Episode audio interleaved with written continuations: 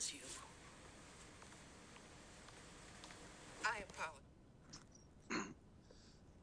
Hello and welcome to another episode of That's So Random, a random movie podcast. I'm Heath Lambert. Uh, my guest this evening is one of my longest uh, Twitter, what do they call tweets? I don't know, mutuals. um, probably the person I've interacted with the most on Twitter, and it's nice to finally hear his voice this evening. Uh, Sebastian Moreno, how are you? Doing okay, doing okay. Just um, putting up a brave face as always, you know. Sure, that's the world we live in. Yeah. Um, we are talking this evening. Well, but actually, before we get into that, before we get into the movie, um, I was gonna let uh, Yes. take a minute. He had a, a a close friend pass away a few days ago, um, and I was gonna have him do uh, I'll do that. do a Let's little do it live. dedication or memorial or something, and it's uh, it's out there in the world, and um, yeah, so I'm gonna let him come in to do that before we get into the movie. My friend Michael. Uh, forgive me, I can't pronounce his last name, but Aliviote, I think. But I'll just call him Michael. But he was um he was one of my dear friends, and you know we've of course disagreed a lot on certain films, and you know, but he was he loved the trashy horror films especially, even if I couldn't get into say street trash, but he was an understanding guy that I didn't like it. But he was he's in a worse situation than me and was and he survived by his wife Maureen and you know she they've been living in this motel and they really she now needs help more than ever and like I said Michael has been a dear friend to me and you know just I just hope he finds uh peace you know peace in the afterlife if there is one. Just I'm agnostic but just um I just I didn't want him to suffer and I really hoped this wouldn't happen but unfortunately it did and but this podcast I considering he did love trashy horror films, this this one's for him, and kind of helps. It's a full moon fi- picture, so you know. So this is for Michael, and you know, maybe Maureen will like this one. I don't know, maybe you know, but this is for him, and you know, via con Dios and such.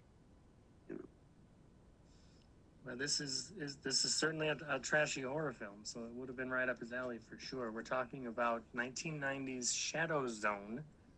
It is a Quite the title. it is a full production, which um, I guess well you're quite a bit younger than me, so but you you you're into this stuff, so you know. But some of the younger listeners might not know. Um, back in the heady days of the direct to video, direct to VHS market, uh, Full Moon was the shit. Like Full Moon was Yeah. they were the low budget horror, or sometimes even mid budget horror. They were known mostly for it was like them and Troma were the two, and Troma was the trashier, grungier one.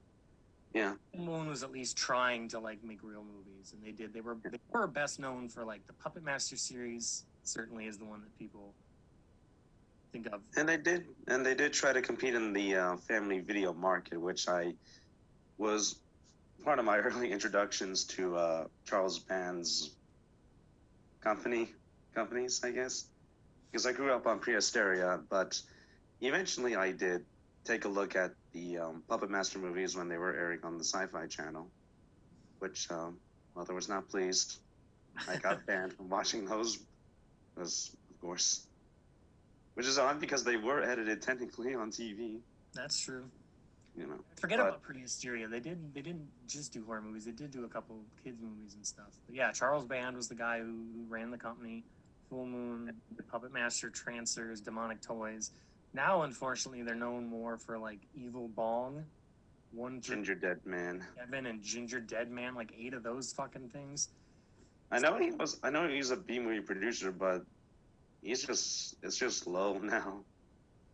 Yeah, they definitely have fallen into a rut. But the, the but like the the big days of the direct to VHS. I mean, obviously VHS isn't a thing anymore, but even like direct to DVD isn't is barely a thing anymore either. So I can see Yeah, the market pretty much changed. their Although production. I do know, although I do know for a fact that even before Full Moon, he was still, you know, producing a lot of B movies for theatrical releases. Like he used to run Empire Pictures, which uh, where's where technically I, I think Trancers started, just before they moved to Full Moon. Yeah, Because this was the guy. Because this was the guy who uh, who produced films like From Beyond, Troll, the Ghoulies movies, or at least two of them, first two. yeah, Yeah. yeah. The former movies were definitely ones that I would when I was a kid. Well, and a teenager.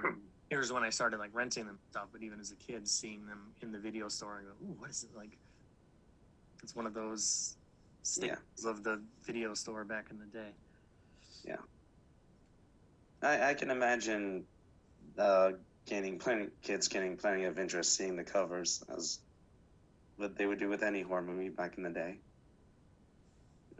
For sure. And the, the cover for this one, unfortunately, features an alien creature that does not appear in this film whatsoever. Or does it resemble the cover? I don't know if you saw the cover art or anything. Oh, I did, and uh, um, the two don't kind of match. No, Kind it's of- like a it's like a mutated looking alien guy in a lab coat, which does not appear in the film at all. So I don't know why they would take the time and money to mock up that cover for something that doesn't represent the movie in any way. I'm going. I'm going to guess they thought the uh, actual creature seen in the film was uh, could not uh, sell better. It's a more interesting looking goopy monster than the one that we had on the cover. I would have gone with gone with that one. I don't know. No. Well, just whatever appeals to the eye, I guess. I guess they know better than me, I suppose. They did this for a long time. Yeah. Um, so the movie opens. We're at Jackass Flats Proving Ground, which I had to look up because I thought there's no way Jackass Flats is a real place. It is. It's in Nye County, Nevada. It's an actual location in Nevada. Jackass That's real. a real That's place. real? I don't know if the proving ground is a real place, but that area of Nevada is called Jackass. I thought that was just a dumb joke. I didn't know it was real. It is What? What? I assumed it was a dumb joke too. That's why I went and looked it up, and it's it's a real place. I, I just dismissed it as a dumb joke. It just, how is that real? Who named it? Who named it? I'm gonna, no, this I want an answer to. like, Apparently. So we open up shot of the fence with all the no trespassing, keep out signs, government property, Jackass Flats, proving ground, and uh, a helicopter comes and lands to drop off uh, the hero of our film, Hickok, um, who's been sent by NASA to investigate a suspicious death. Now, I'm I assume that NASA has its own internal investigators who go if, God forbid, the shuttle crashes or something like that.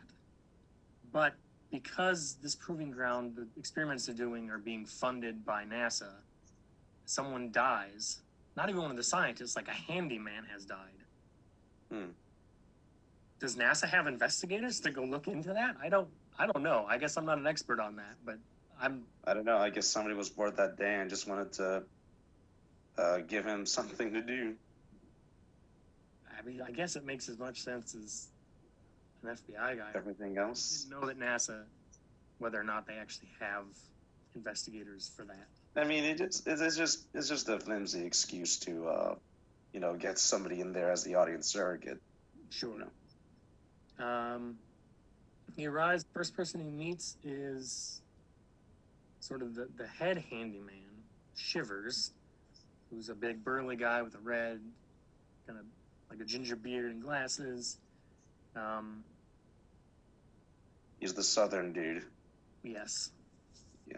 Uh, and then he's introduced to Dr. Earhart, who is played by Louise Fletcher, who is best for playing Nurse. Ratched in One Flew Over the Cuckoo's Nest. Ah, yeah, that's she's a prolif- prolific actress in that one, and uh, kind of surprising to see her in this. But uh, Yeah, they managed to get a couple like recognizable faces in this, which is more than most of the full moon movies could could say for themselves. And that's amazing. I have to say. Um, He wants to get right down to business, like take me to the body. Dr. Earhart wants to sort of show him around the base. Followed by a long exposition on the shivers. I mean, I kind of want to call him hillbilly dude, but I know he has a name. Go ahead. it wasn't until halfway through the movie until I went back in my notes and added the name Shivers because I kept not catching what his name was. He was just man. Um, the so they sit down to eat, I guess, because he just got there, and we meet the cook, Cutter, who's a a large woman. Speaking of hillbillies, who comes in with curlers in her hair like a sitcom thing, and tries to give Cutter a rat to eat because she's pissed off because she has rats in her kitchen. He was supposed to take care of it and set traps and things, so she's brought him a platter with a rat on it. Um, well, it's one way to get the point across.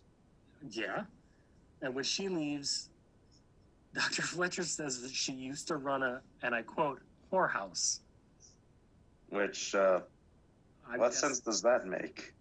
Well, I don't know that you would. I mean, is that what you put on your resume to come and be the cook at a top secret government facility? I just don't know. That's, oh, I've, I guess somebody can be hard for worse, you know. I suppose. I, I don't know if I put that on my CV, as they say in England. But then he meets uh, Dr. Kidwell, who's a researcher there. She has a room full of caged monkeys that they, because they had originally done the experiments on monkeys, then they moved on to human trials. So they have these monkeys left over, and she really cares about these monkeys to the point that she's going to later on endanger her life to rescue these monkeys. But um, And one named Bingo, of all names. yeah, one named Bingo, who's a real troublemaker. As well. And to be honest, I kept getting 28 Days Later flashbacks with that cage scene. With all the monkeys and such, you know. Yeah, or 12 Monkeys, because this movie's definitely. Well, I guess this would have been before, for sure before 12 Monkeys. Yeah. Yeah. It, it wants so badly to be John Carpenter's The Thing, so to speak, along with other films. but if John Carpenter made movies designed to help you take a nap, Wow, it's, it's a pretty dull. Because that's kind of what happened to me when I watched it. yeah, I it, took a, I took a short nap during this because it was that slow. it dodges your attention like a ninja. Like it tries its damnedest to make you not look at it because it's just Yeah, it's not interesting to look at. None of the performances are interesting. and it's and it's a pity because there are some good actors I like, especially one in particular. You know, but we'll probably get to him soon. I bet we, a couple, yeah. For me, we'll get to it here in a second.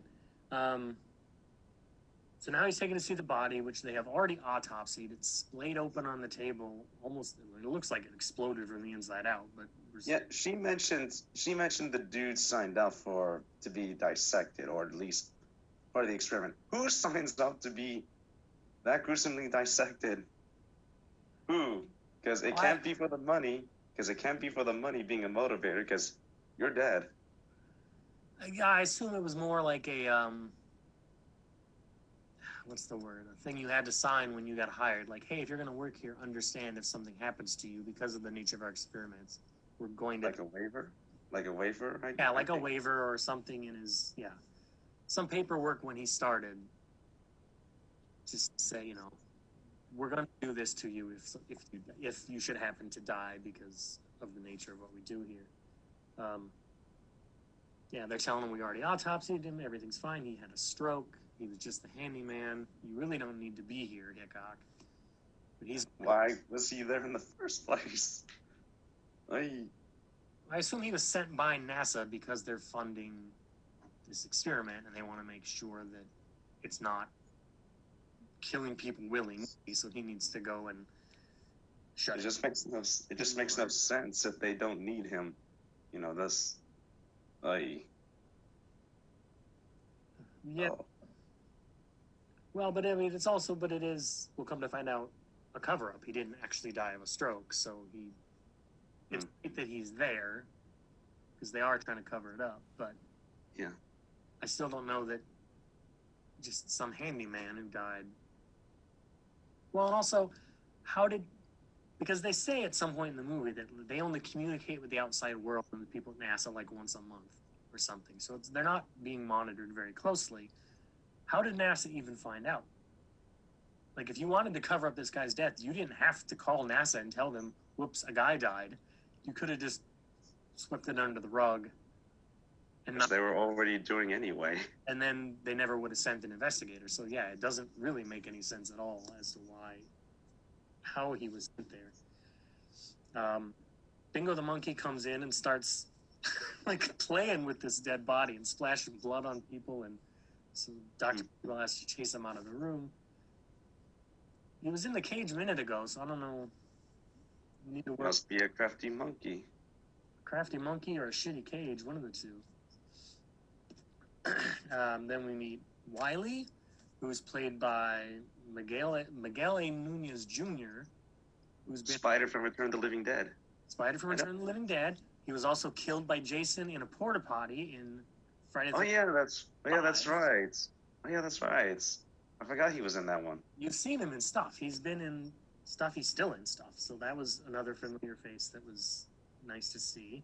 Yeah. Um, and then we meet the guy who's running the show, who's running the whole experiment. Um, the strangely named Dr. Jonathan Van Fleet, and it's strange name because he is portrayed by James Hong. Yeah. James Hong was. I mean, you talk about a guy who's been in everything. This guy. Oh yeah. you, you know, I mean, anybody look him up, and you know him when you see him. He's in a lot of things. Like he does a lot of voiceover work too. So, like He has been in now. Jackie Chan Adventures, Jackie Chan Adventures, Teen Titans. Basically anything, any cartoon in the 2000s, you probably have heard him in. But he was also in Big Trouble in Little China as the main villain. uh, and Wayne's World Two, I think, is probably what most people know him from. Yeah. Yeah. I mean, he was like in, all through the '90s. He was like the go-to Asian guy. Yeah. When they made movies, they're like, "Oh, we need like a middle-aged Asian guy." He was, he was the guy you went to all every time. And sometimes as a villain, maybe. Probably a lot as a villain because we suck. But um, Oh, and here's a fun fact. Did you know that he was Dr. Shirazawa in the American dub of the original Godzilla? I didn't, but that makes sense. He, yeah, that was him. That was him as the English uh, voice of Shirazawa. And that blew my mind finding that out. That's cool. And he, um, yeah, and he definitely has, as he always does, a very. I don't want to say Asian accent. That sounds weird, but you know what I mean. Like he sounds He has the accent. He has the accent. not You know, not one he's putting on. It's his natural accent. But yes, well, yeah, of course. Just, you know, you always recognize his voice. That's the thing. Hundred You know, you know who it's you know it's him, and he's and to be fair, he's just as delightful here as you know, you know, as uh, he's always has been in anywhere else. He's in Kung Fu Panda. He plays the. Is it Master? Plays Po's father, adopted father, Yeah. but yeah, Yes. The the crane, the bird. Yeah. So a lot of people know him from that. But playing a character named Jonathan Van Fleet for a clearly not only an Asian actor, but an actor or a character who is clearly supposed to be from Asia. Because he's it's just an odd I feel like they like they cast him and they're like, That's cool, we got James Hong. Should we change the name in the script? no, don't worry about it. we can't afford to reprint. I don't know. Um, I guess they just I guess they just like the name that much. Which, well, and then we come up against that exact same thing in a second because now he shows Hickok, like, okay, here's the experiment, here's what we're doing. And there are two naked people in tubes. There's a naked man and a naked woman. Of course, we see more of the naked woman than we do of the man. The man's very, like, Ken doll smooth. Um, Got to please the uh, teenage boys. I suppose so. Um, but the, the girl's name, who is clearly not Chinese or Asian of any sort, very and her character's name is Jenna Zhao. So you have an Asian guy with a white guy name and a white girl with an Asian name, and it's very this makes no sense. again. She's feel like- white. She's clearly white.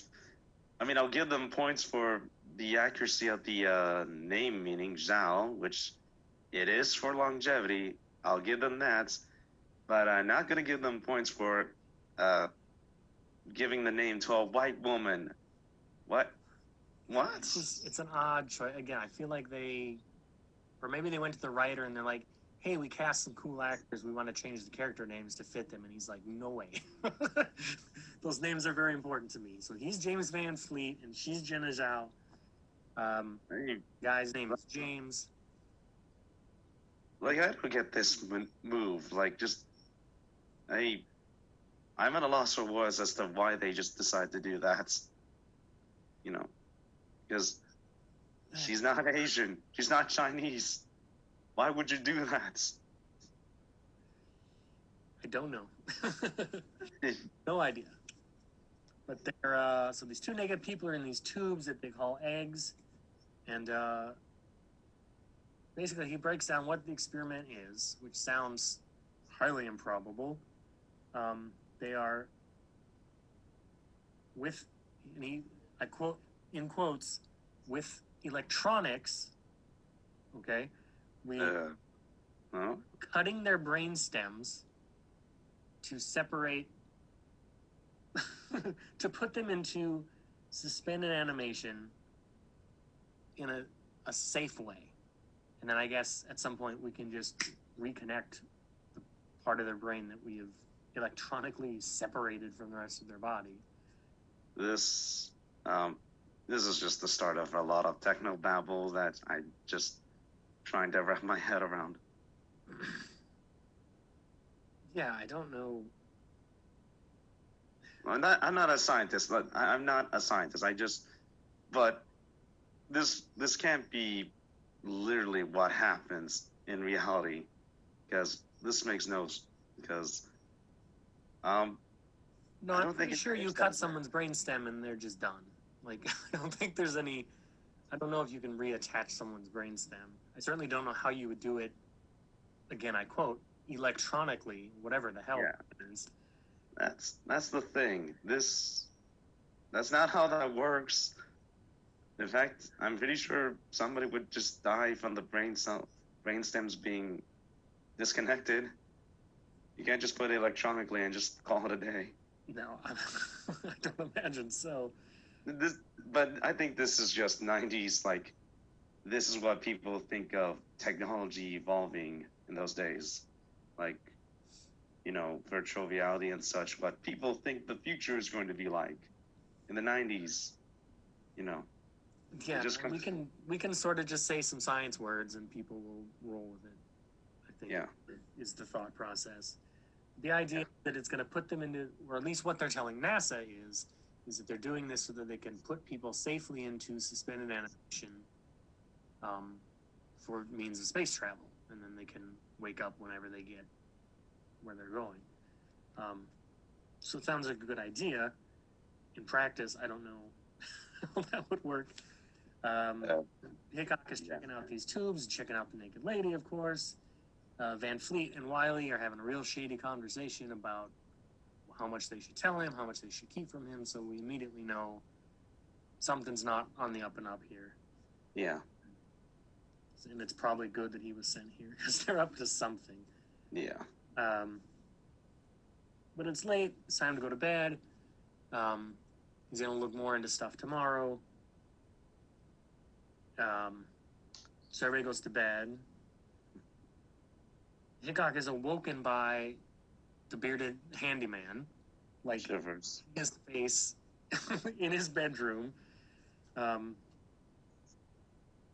to you know come with me. We're gonna and they to climb into the vents to spy on whatever experiment the doctors are doing after hours.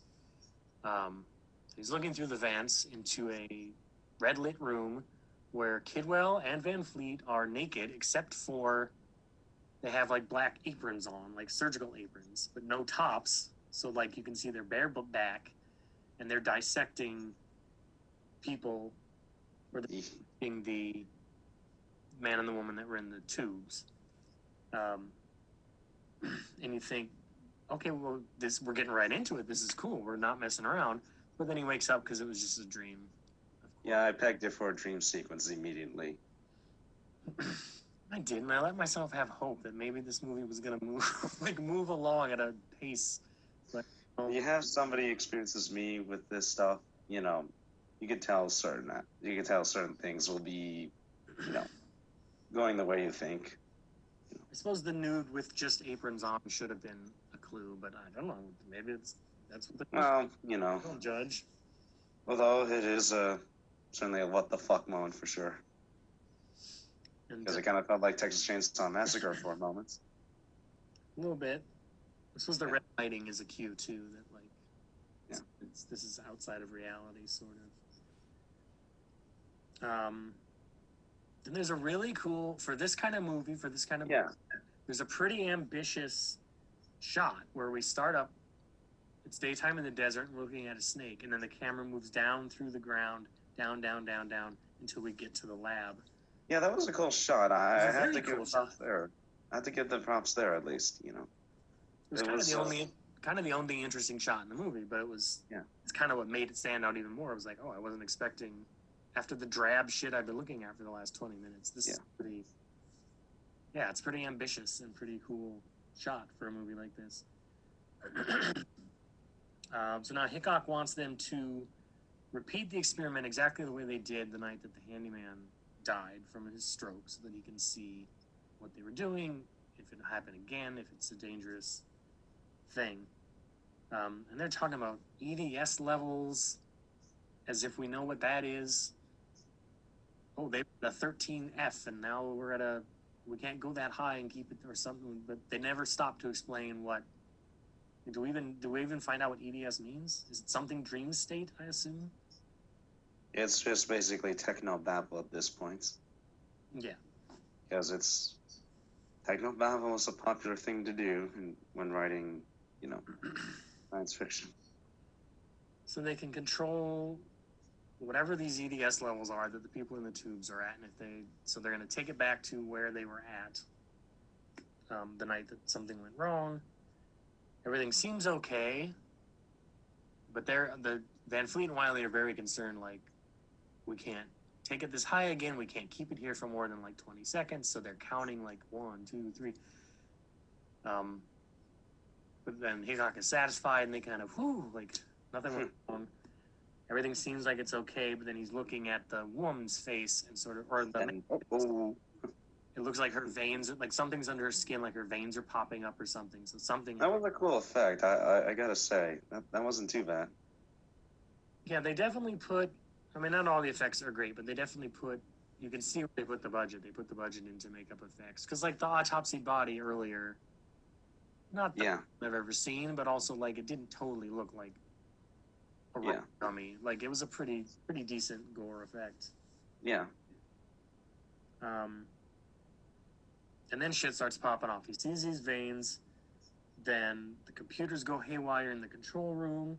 An ammonia pipe bursts and starts spraying ammonia into the air. Why there's a pipe that feeds ammonia into this room? If your guess is as good as mine, dude. Because we don't see, they're not pumping ammonia. They're not like, the people in these tubes aren't suspended in liquid or something. They're just like in this tube. so I don't know what the ammonia is for. But I don't know. I don't know. I, I think increased tension. I guess. You know. Uh, I have no idea. So your guess is as good as mine. Well, I think they needed something that would contaminate this room so they all have to leave and come back in in suits and stuff. Just, Hmm. ammonia seems like There's that.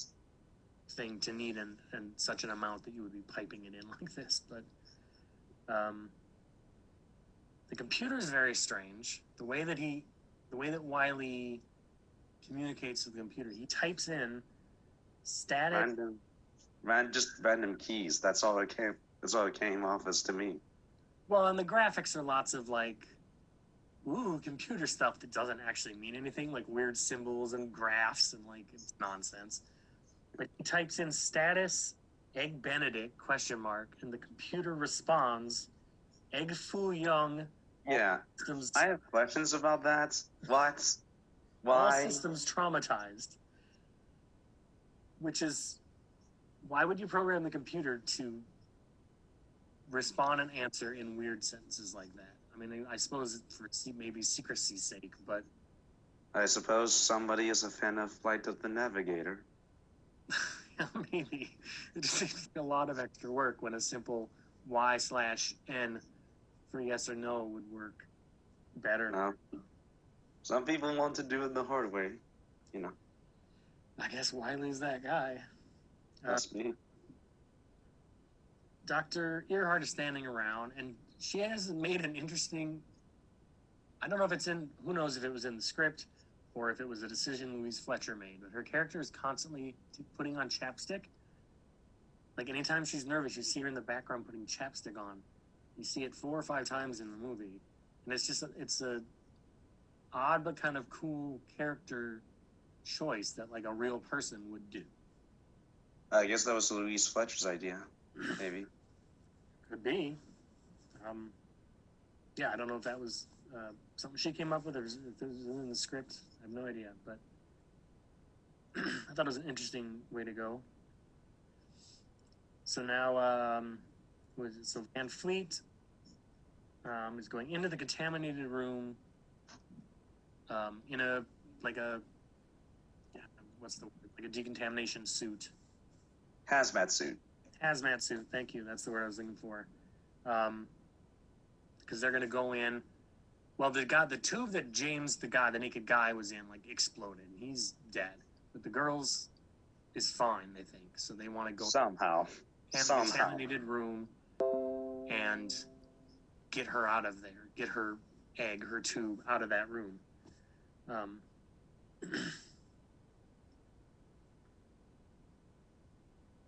and at this point, um, Earhart and Wiley are having a discussion about like, oh, where's John Doe? Have we seen John Doe? Where's John Doe at?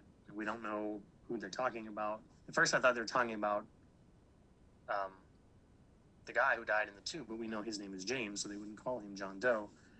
I Uh, thought so too. So that's just weird. And uh, so Van Van Fleet goes in alone. It's it's sort of a, a suspense scene where he's walking in the dark in the, his hazmat suit. Um, instead of going to save the girl in the tube, he's like, "No, I'm gonna go find John Doe, who's around here somewhere." He's walking around in the dark. They have a very rudimentary monitor that's showing some kind of blip moving towards them in the room Just like Alien. a bit like Alien, yeah. Um, another obvious. Yeah. Um, Yeah, it, it- it's it's it's very clear to me that this thing is a ma- this film is a mashup of different movies like Alien, The Thing, and and I think even night I think he even gave me Nightmare on Elm Street vibes, given what this monster is doing. yeah, and and from beyond, a little bit like there's a bit of sort of Lovecraftian. The other world thing, yeah. Yeah. Um,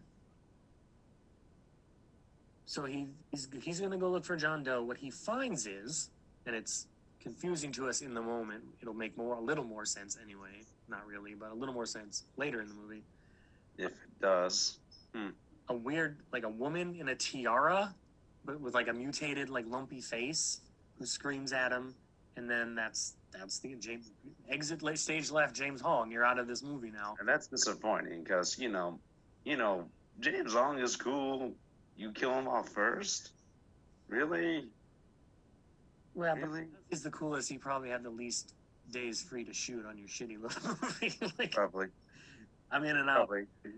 Although I'll give it points for the uh, unexpected image of a mutated woman in a tiara. Yeah, which, it's uh, definitely not what you were expecting to see, and you're like, well, what the hell is this now? Um, so then we get sort of our parlor scene where they're going to, uh, Dr. Earhart's going to explain to Hickok what's actually going on, um, which is that they've the separating the brainstem thing to put them in suspended animation is true, but the side effect that they've discovered is is that by disrupting people's sleep state when they're in this suspended animation, their brains can now communicate with another dimension. I I don't know how Yes. that's supposed to work. like that's kind of part of the reason it gave me Elm Street vibes, like deal with minds and you know the brain. Like Yeah, and it definitely becomes sort of a whatever you fear most or whatever you. Yeah. Yeah, exactly. That's you know that's. But also, this whole thing kind of feels like, give it one more rewrite, tone down the violence, and it's a Doctor Who story. It's a base under siege Doctor Who story. Just like I keep expecting Patrick Troughton as the second Doctor to come in. yeah, and it's um like there's the nugget of a good idea in here. Like this is all Yeah. just a cool Yeah, don't get me wrong. It, it has a good idea. Just I don't think Full Moon were, were the right people to really tackle this one. You know, no, you needed a bigger budget, you definitely needed a rewrite. and a better director too. Well, yeah, that for sure.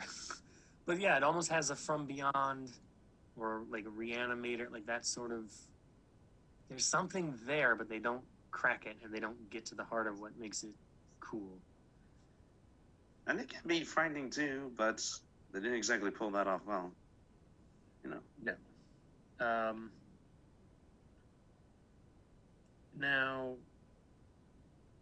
so the the base has gone into lockdown. All the airlocks to the surface have locked down.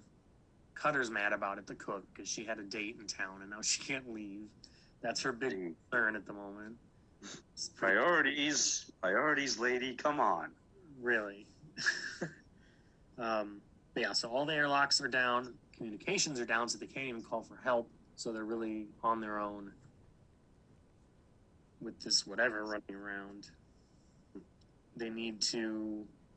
They figure out that John Doe, whatever that is, has escaped through.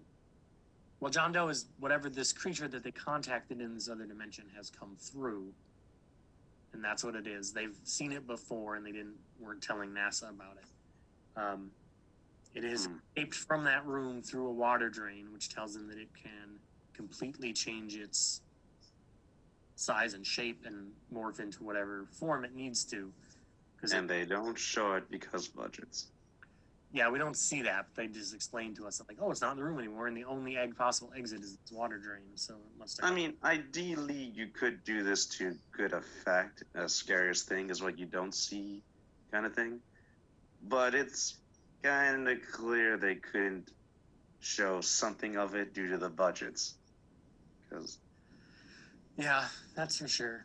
And it's things, it's the kind of ideas and things we've seen in other movies, but I feel like a lot of them were actually after this, so it's weird. I'm actually wondering if Shadow Zone maybe inspired some other better movies down the road. if they did, uh, well, I guess they learned some lessons. Um, How much did this cost anyway? Shadow Zone. What was the budget? Uh, you know, I did not look. I, I will uh, try to look that up while we uh, continue talking here. The um, so now they're gonna split up because they have work to do. The hand Kiss of Death. exactly. Shivers and Kidwell are gonna go to the kitchen to get Cutter. Well, Cutter went to the kitchen to gather food supplies for them, since they're gonna be stuck here for a while. Um, Reasonable. Shivers and Kidwell are going to go to get her and bring her back so that she's with everybody else and not separated, even though they're separating to do it. Hickok and Wiley are going to go and fix this transformer that blew so that they can get the airlocks and the communication to the outside world working again. Earhart's going to stay behind in the lab to maintain the egg so that this uh, experimented on woman can survive. For the time that they are are going to be stuck here. And um, Although I like to call Kidwell a moron, considering uh, she just instantly separates from Shivers just to look for the monkey. instantly, she's like, "Oh no, my monkeys! I have to go. I can't leave the monkeys unattended." Like unless, like unless it's a emotional support animal, that you don't know that thing is going to kill the monkeys. Could have gotten to them first before her. Like, why? Like I think gathering supplies is the more important task than test animals.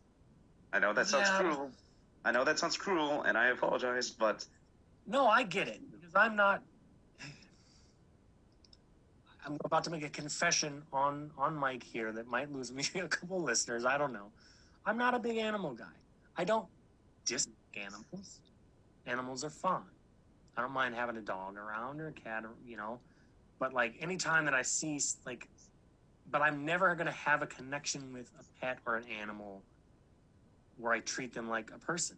It's just not me you know i'm fine i'm fine with them in my life i'm fine with them not in my life and i'm certainly not going to run back into a burning building to save a, a cat like it's crazy to me that people have died saving a cat from a burning like sorry cat lovers but i just don't like a cat never wrote a story or did a painting like it's not a person a person is and people can be shitty but people are better than cats i'm sorry i don't know i guess well, some people love their animals that much, you know, and I can't fault them for that. And I no, I don't begrudge them that. It's just not me. I don't. It's not. It's just Yeah, not that's fair. That's fair. that I that's need in, in my life. I would never be cruel to an animal. If I see someone being cruel to an animal, I will go and punch them in the dick. But you know, it's not. I just don't. It's not a thing I need to have in my life. Reasonable. but I don't. Yeah, wandering off through a monster-infested dark lab to save a monkey that a year ago you were planning to experiment on and dissect anyway is I don't know. Yeah. Not not for me. Couldn't be me. Uh, I can't find anything about a budget here. None. No Damn. information. Not on IMDb anyway.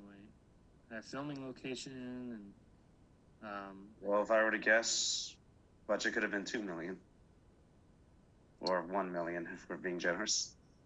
Yeah, I don't know what the budget for full moon movies usually were. Yeah, probably Hmm. we're in the million to three million range for a lot of them, I would imagine. Um, That explain the makeup effects, Probably. well, but also considering that a couple weeks ago I did Highlander: The Source, which cost thirteen million, and I have no idea where that money went because it's not on the screen. If this movie only cost a million dollars, it looks fucking great. like compared to Highlander, The Source, which cost It looks like a TV movie. Probably cost a lot more, just looks better than that. So Which is saying something. definitely always got as much, got every penny out of their budgets for sure. Yeah. But yeah, I can't find any, any info on that. So we'll just have to be a mystery. Um, Only speculate, maybe. So, yeah, so Kidwell checks on the monkeys. Bingo is missing, so she asks Shivers to leave her alone with the monkeys and go find Bingo, which he agrees to do. Which, no, absolutely not. Because Hmm. this is the only person in the facility who genuinely seems scared. Like, Shivers is living up to his name. Shivers is the one guy who's like, pulling a Bill Paxton in Aliens. Like he's very like I got a shotgun and I'm shooting at shadows and Which that will bite him in the end, given what happens. sure will. But But we'll get to that. so for him to agree, we don't get any indication of this, but maybe he's sweet on Dr. Kidwell and wants to impress her. I don't know, but he's like, fine, I'll go find your monkey, begrudgingly. Which I just no way, man, no way. If you want to go find your monkey, go ahead, but count me out. Um, and then our cast starts getting picked off. Cutter is pulling a rat trap out of an air vent in the kitchen and gets her arm grabbed by something in the vent and pulled in, and blood is shooting out in her face. And then something busts through the wall. We don't really get to see it, but some big sloppy thing. I assume it was a rat monster, given what looked like the shape. Uh, Yeah, we don't get. We only see it for like a split second. So, I, which, why a split second? Couldn't have looked that terrible. well, Or, I mean, or unless, that's all, maybe. unless that was all they could just do in one take. But so, um, yeah, so Cutter's dead. Kidwell and Shivers are next. Um, Kidwell does winds up finding Bingo without Shivers, and is trying to get him down off a box, and she falls on the floor and gets attacked by something we don't see, and she's dead. Um, A rat, a monkey monster puppets. Yeah. yeah, Which, uh, what a way to go. You get screwed over. Although it was a kind of a darkly funny reveal that the monkey was in the kitchen. And then, boom, monster monkey. yeah. Monster, monster monkey, monster woman in tiara. What what's going on here is is the big question. But um, so then Shivers is off by himself. He's water drips on him from a pipe above, and he loses his shit and wastes all of his ammo shooting at nothing. I kind of felt like shouting, dude, ammo! Just stop wasting it. Hell. You know, well, also, it's not like something grabbed your ankle. yeah. Water dripped on you from a pipe, and it's probably happens all the time. Like, you know, like if it was one shot by accident out of being startled, you know, okay, I get that. But then he just. It's too excessive for him to just fire everywhere. Yeah, he unloads till he has nothing left. So he has nothing left to fire when something rushes at him down the hallway uh, and takes him out. Hickok and Wiley get there just in time to see it. Well, no, they don't get to see him die, but they get to the hallway where he was a second ago, and he's not there anymore. and they realize something bad is happening.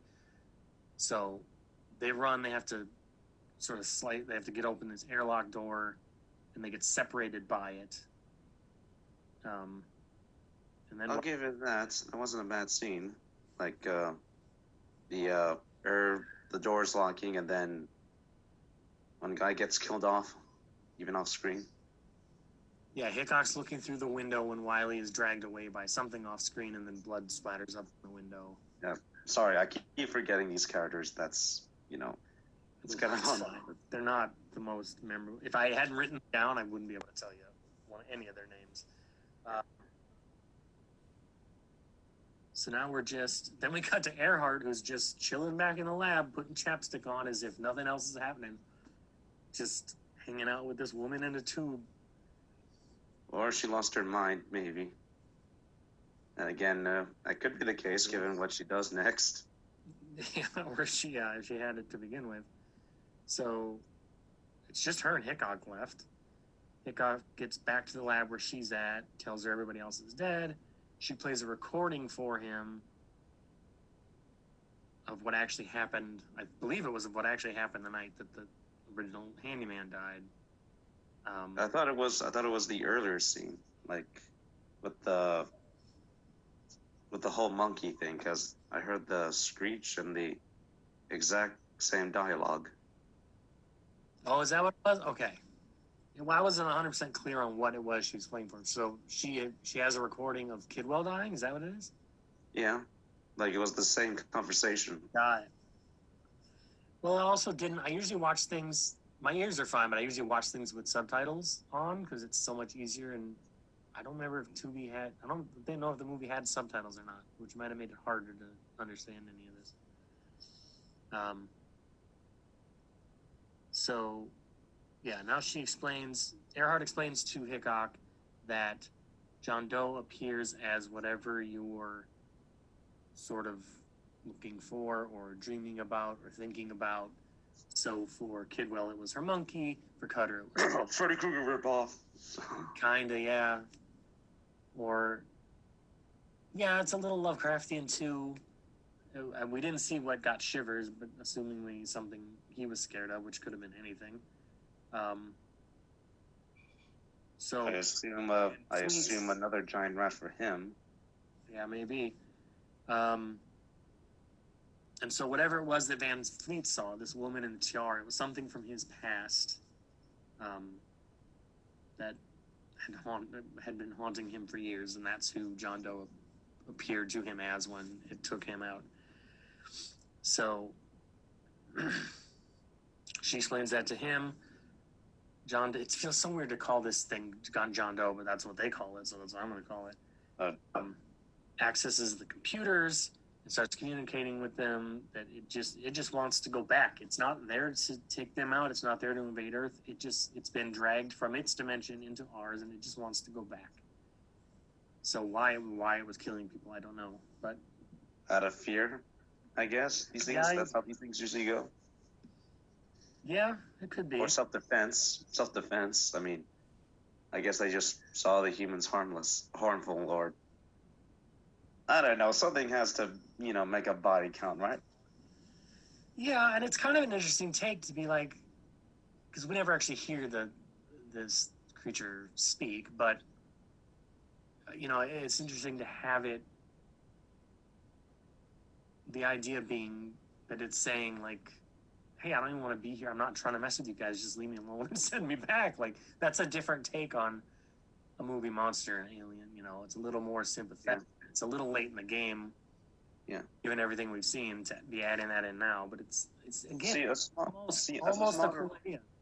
yeah, a smarter writer would have at least, you know, put in the excuse that the monster is doing this out of self-defense throughout.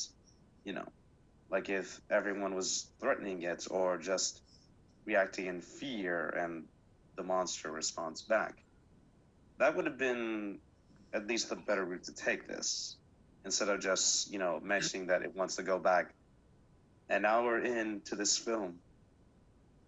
Yeah, or having having it so that the creature can actually actively communicate. Yeah. So it can tell us itself rather than because when with Earhart telling Hickok and thus the audience what's going on. It was already communicating through the computer, so, you know, Yeah, but you have more of a feeling that like, well, maybe that's what's going on, or maybe Earhart doesn't know what's going on, and she's just, you know, like it would it would have been clearer and more interesting to me anyway, if the creature had been able to telepathic, or whatever, tell us that itself, rather Yeah, than it yeah. translated through this middleman. But Yeah. we got what we got. Yeah. Um. Then we have a lot of padding. There's a long scene of Hickok going in to retrieve the girl in the pod again and failing to do so because John Doe. She's like, oh, you know, she's looking at the monitor. Oh, John Doe's in the room with you. But we spend three, four minutes of him going in and checking, which, and then it amounts to nothing. He doesn't get her out of the room anyway. So it's really like, shit, the movie's too short. We need an extra scene. on his excursions. so it doesn't it adds nothing and it's just Yeah. more runtime Yeah. Um,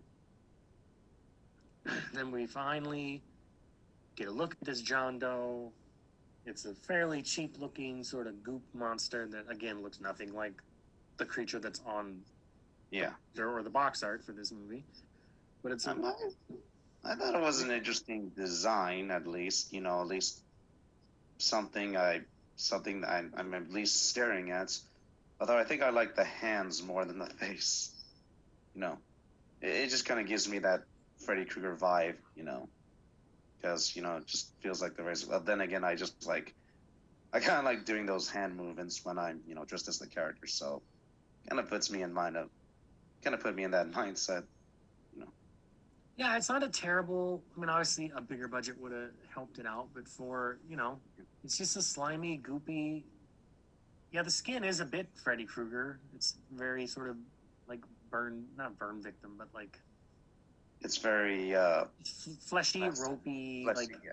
Akira monster looking kind of on a budget thing. Yeah. with like semi-human eyes. Um, but it, it's there. There, um,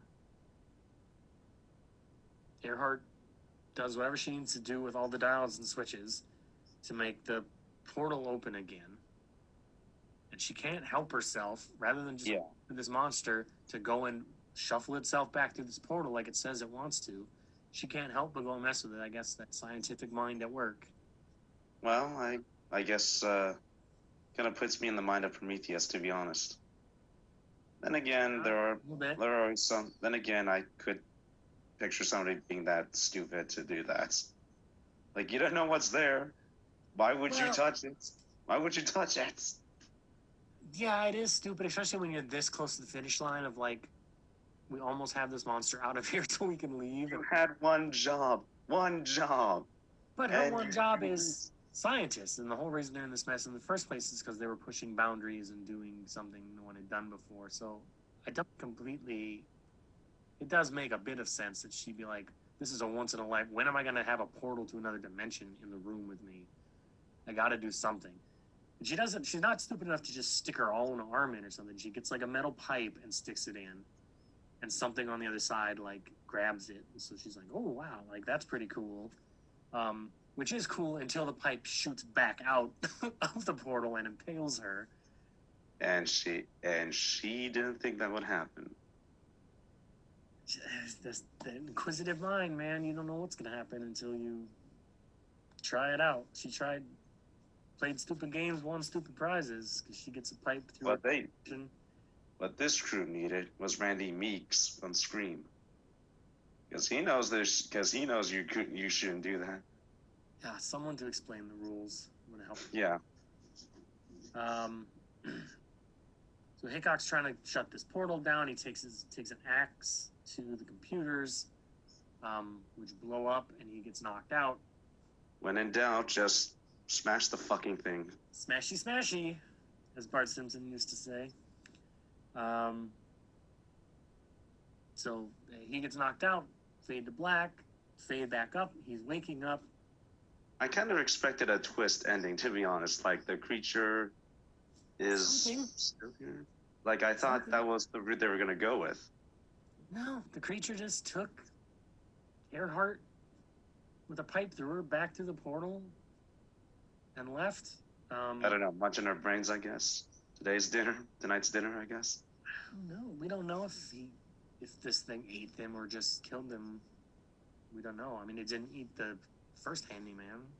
Hmm. I guess we don't know how much of his injuries was from the creature, or how much was from the crazy autopsy they did on him.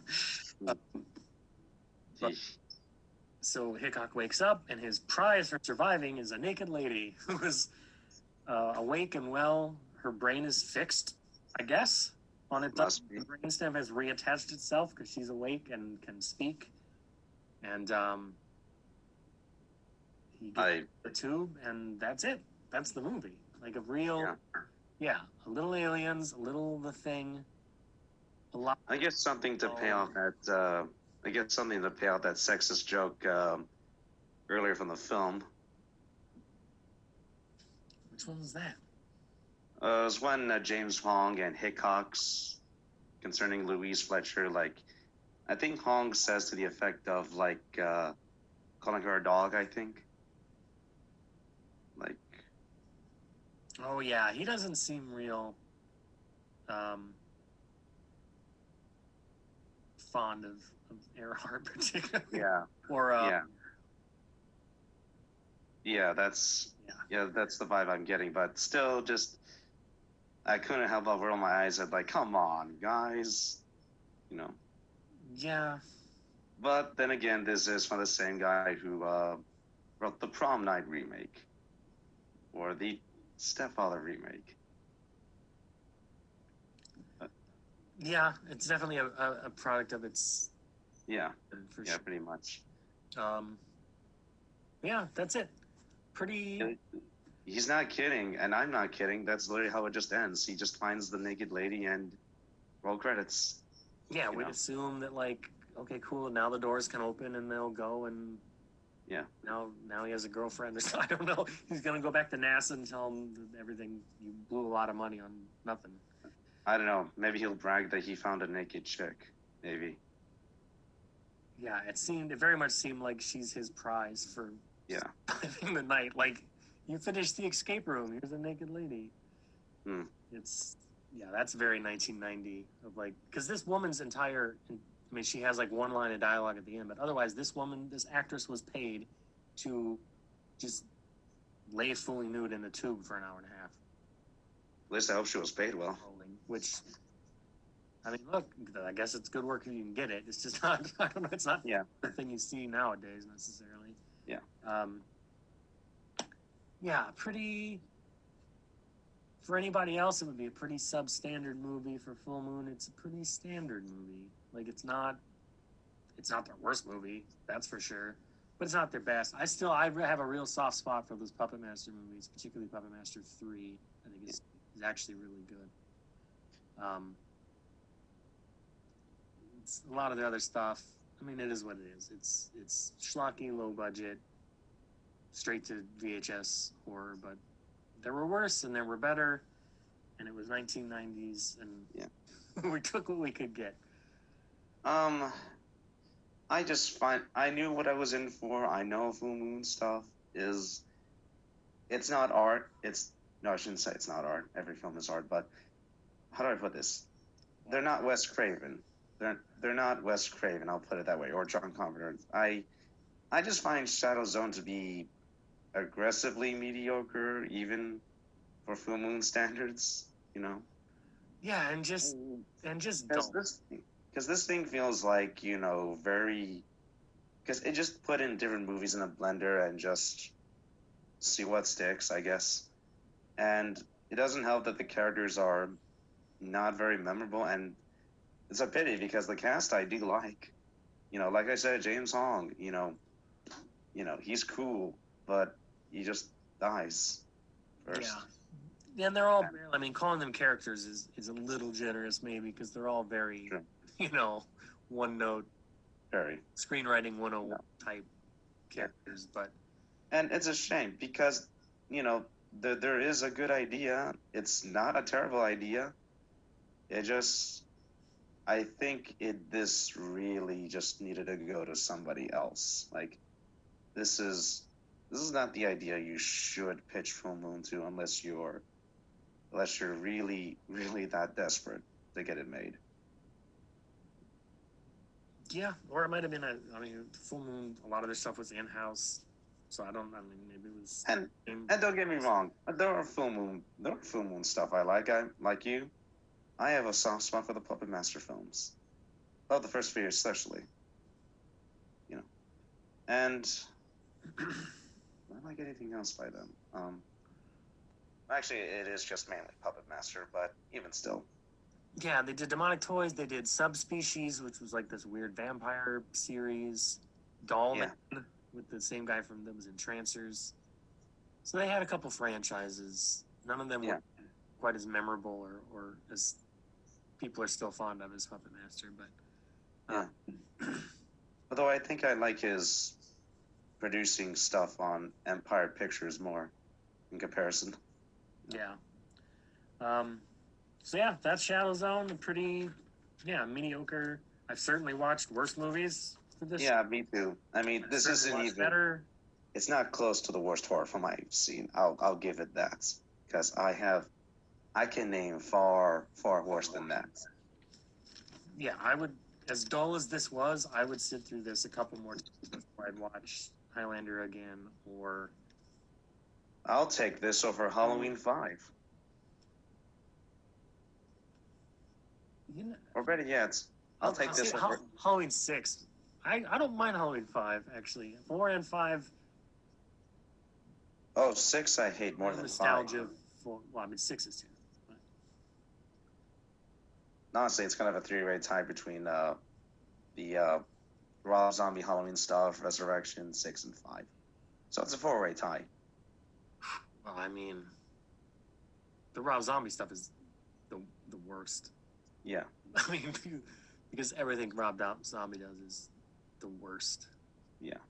Um, God bless him. Like, just please stop making movies. I'm sure He's he's good at music anyway. I'm sure he's. A, I'm sure he's. I'm sure he's a good dude, but God, please stop, or at least direct someone else's scripts.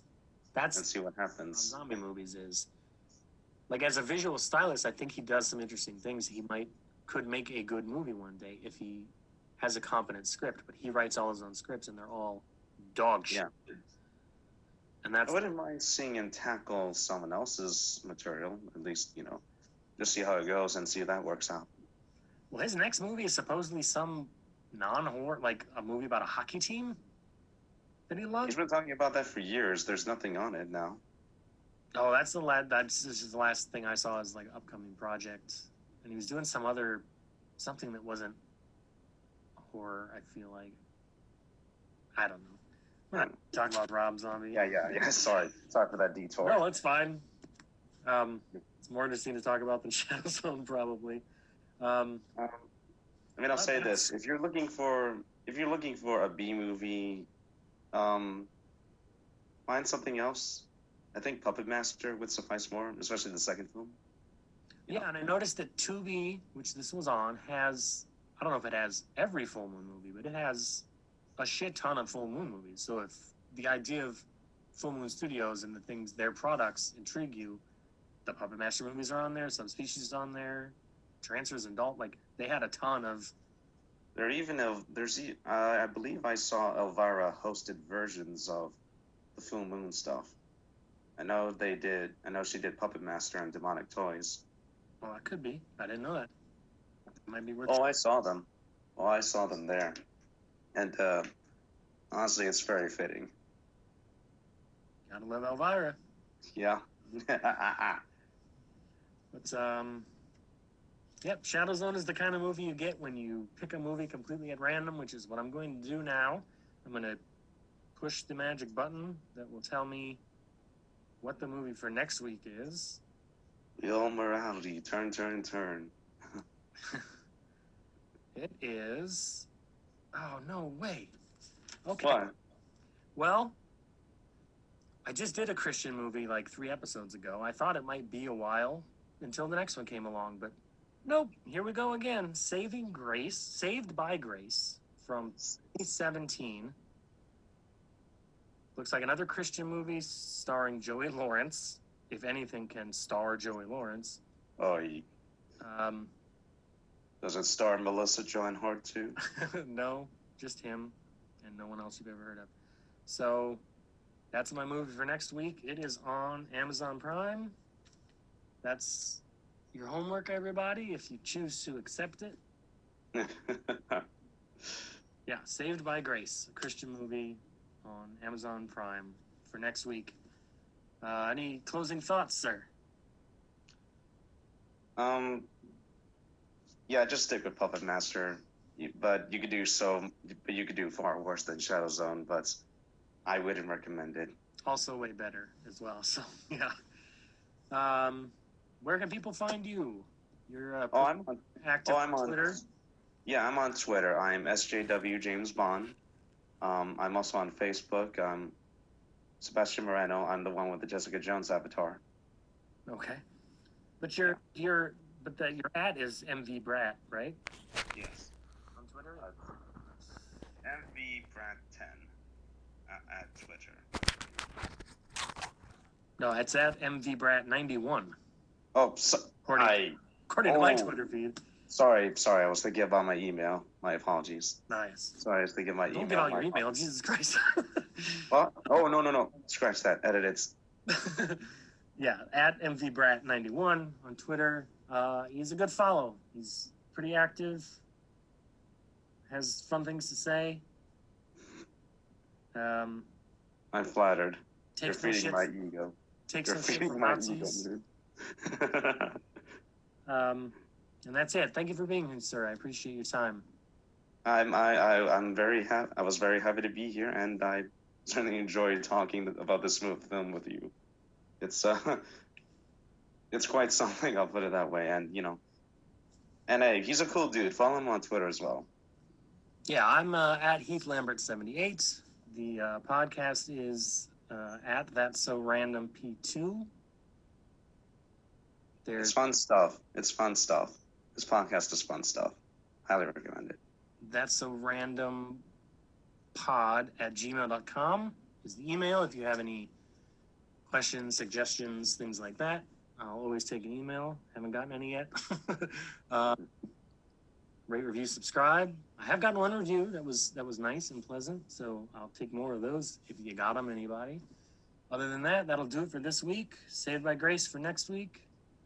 Uh, have a good week. Peace out, everyone. Excelsior.